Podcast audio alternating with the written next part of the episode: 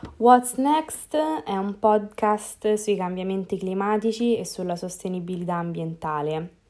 Insieme cercheremo di percorrere un viaggio tra i motivi che hanno spinto le ultime generazioni a voler cambiare rotta e le conseguenze a cui dovremo purtroppo attenerci in un futuro non troppo lontano. Cosa è avvenuto dopo le manifestazioni degli ultimi anni organizzate da Fridays for Future? Cosa è accaduto da quando Greta Thunberg è diventata la guida di una generazione costretta a scendere a patti con la paura di svegliarsi ogni giorno in un mondo sempre più indebolito? Cosa possiamo fare per migliorare lo stato di salute del nostro pianeta e quali sono le armi che abbiamo a disposizione per farlo? Di tutto ciò parleremo in What's Next. Io sono Megan e vi do il benvenuto nel nuovo podcast di Radio Unint sulla sostenibilità e sulle nuove battaglie ambientali della generazione Z. Ma partiamo da qualche dato. Secondo il sito ufficiale della Commissione europea per i cambiamenti climatici, l'uomo esercita un'influenza crescente sul clima e anche sulla temperatura terrestre con l'utilizzo di combustibili fossili, con la deforestazione e con l'allevamento di bestiame, il cosiddetto allevamento intensivo.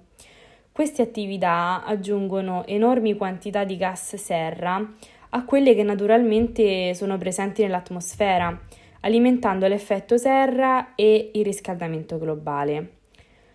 La causa principale dei cambiamenti climatici, quindi, è l'effetto serra, Nell'effetto serra si può dire che alcuni gas presenti nell'atmosfera terrestre agiscono un po' come il vetro di una serra per l'appunto, catturano il calore del Sole impedendogli di ritornare nello spazio e provocando per l'appunto il riscaldamento globale.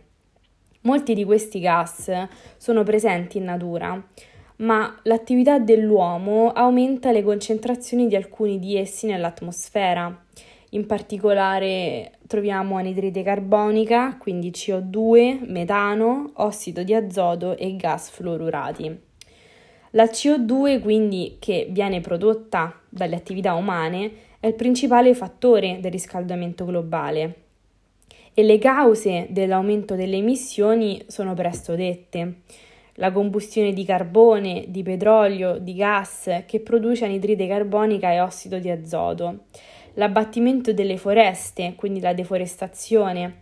Come sappiamo, gli alberi aiutano a regolare il clima assorbendo CO2 dall'atmosfera. Abbattendoli, questa azione viene a mancare e la CO2 immagazzinata negli alberi viene rilasciata nell'atmosfera, alimentando in tal modo l'effetto serra.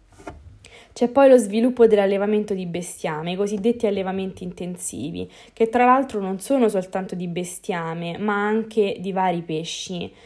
I bovini, gli ovini, i suini e tutti gli animali degli allevamenti intensivi producono grandi quantità di metano durante il processo di digestione e inoltre affinché vengano mantenuti gli allevamenti intensivi che stanno diventando una piaga sociale, è necessario un dispendio di risorse naturali incredibili, dall'acqua alla soia, alle coltivazioni di soia che vengono create per dare da mangiare agli animali e alla conseguente deforestazione che avviene per dare spazio appunto a queste colture.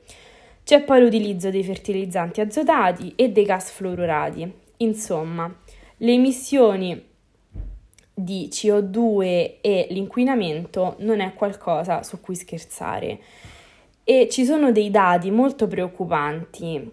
Ad esempio, il fatto che l'ultimo decennio è stato il più caldo mai registrato, con una temperatura media globale di 1,1 gradi centigradi al di sopra dei livelli preindustriali del 1750. Il riscaldamento globale indotto dall'uomo è attualmente in aumento a un ritmo di 0,2 gradi centigradi per decennio.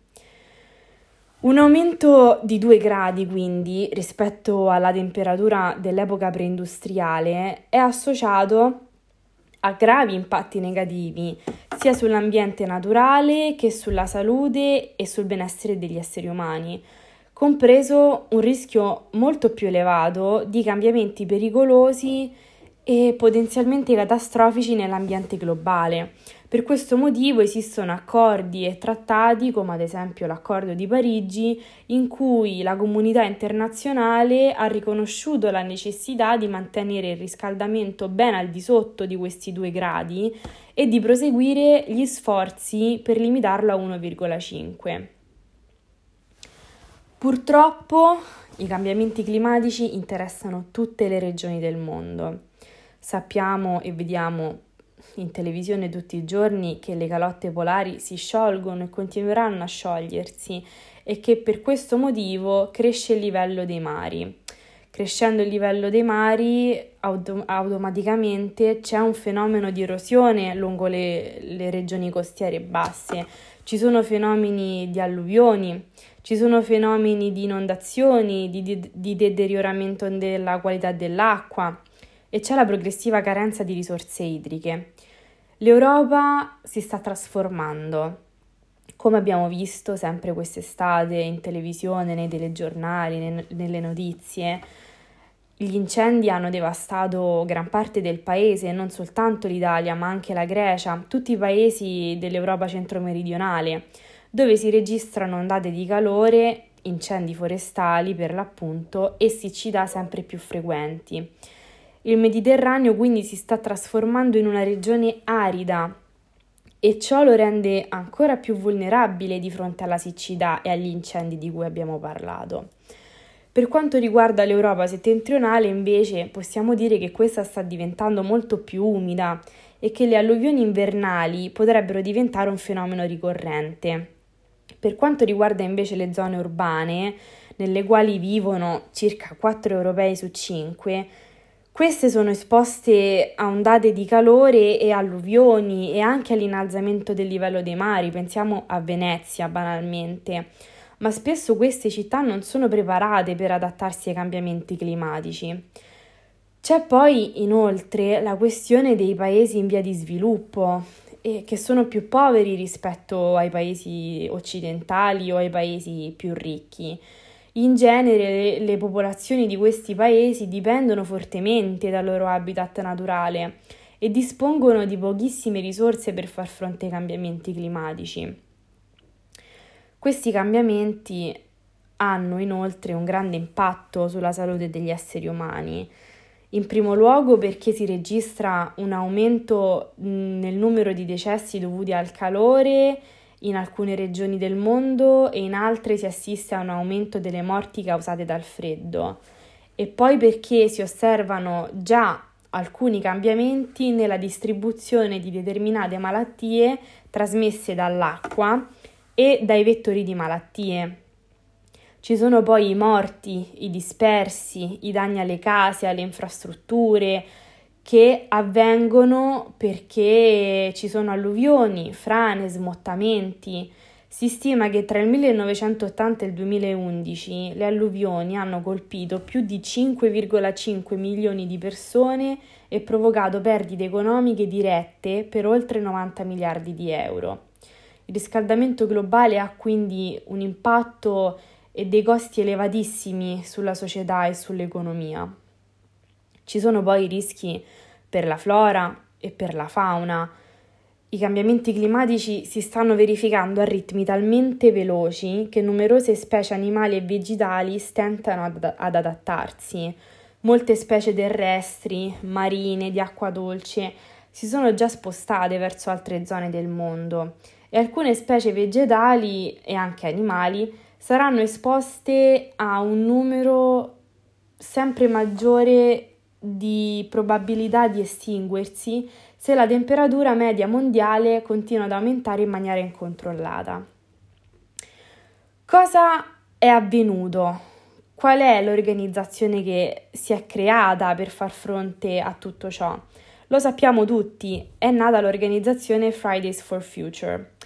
L'organizzazione delle proteste e del movimento è iniziata quando la svedese Greta Thunberg, una ragazzina che all'epoca aveva forse 16 anni, ha organizzato tutti i giorni del mese di agosto del 2018 un'azione di protesta sedendosi al di fuori del Riksdag con un cartello che recitava Sciopero scolastico per il clima, un semplice cartello, eppure che ha avuto un impatto a livelli inimmaginabili. La sua decisione nasceva dalle ondate di calore anomale e dagli incendi scoppiati in Svezia e verteva sulla richiesta al governo svedese di ridurre le emissioni di anidride carbonica in base all'accordo di Parigi.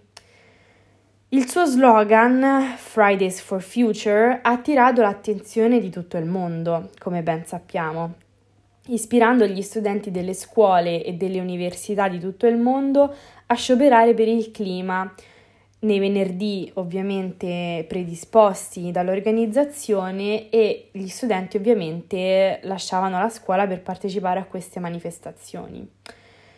Si stima che questi scioperi scolastici eh, sono iniziati nel novembre del 2018 e che a dicembre sono proseguiti in almeno 270 città, in paesi come l'Australia, l'Austria, il Belgio, l'Italia, il Canada, i Paesi Bassi, la Germania, la Finlandia, la Danimarca, il Giappone, la Svizzera, il Regno Unito e gli Stati Uniti. Tuttavia, non tutti sanno e forse alcuni si ricordano o ne hanno sentito parlare, che è già, è già esistita un'organizzazione, un movimento che si è occupata di combattere contro il riscaldamento globale e contro il disinteresse dei potenti nei confronti dell'ambiente. Ebbene, questo movimento era il movimento No Global, nato alla fine degli anni 90 era un movimento molto eterogeneo che comprendeva persone che combattevano per diversi ideali, non sempre ideali che potevano coniugarsi tra di loro. E c'erano anche persone del movimento No Global che combattevano per i diritti dell'ambiente. Il movimento No Global combatteva principalmente per una democrazia diretta di tutti i popoli e diciamo che eh, il movimento No Global è stato protagonista di quelle che sono state le giornate del G8 di Genova nel 2001. Giornate famose, purtroppo, per le atrocità e le sevizie commesse nei confronti dei manifestanti, che hanno portato poi a, agli eventi della scuola Diaz, ad esempio, e alla morte del ragazzo che era nostro coetaneo, se pensiamo al 2001 a noi vent'anni di oggi, lui aveva la nostra, la nostra età, che si chiamava Carlo Giuliani. Ebbene, abbiamo parlato in questa puntata, abbiamo fatto una breve introduzione di che cos'è il riscaldamento globale, di cosa ci aspetta nel futuro, di cosa è nato a causa del riscaldamento globale, quali sono le organizzazioni che sono nate dopo il palesamento di questi eventi. Nella prossima puntata parleremo di cosa sono gli allevamenti intensivi che abbiamo citato in precedenza e di cosa possiamo fare nel concreto come consumatori per essere semplicemente più consapevoli nelle nostre scelte e per aiutare non solo l'ambiente ma anche gli animali che soffrono moltissimo e che vivono una vita assolutamente priva di dignità in questi allevamenti. Quindi nella prossima puntata parleremo di questo. Io vi ringrazio di avermi ascoltato, vi saluto e ci sentiremo nel prossima, nella prossima puntata.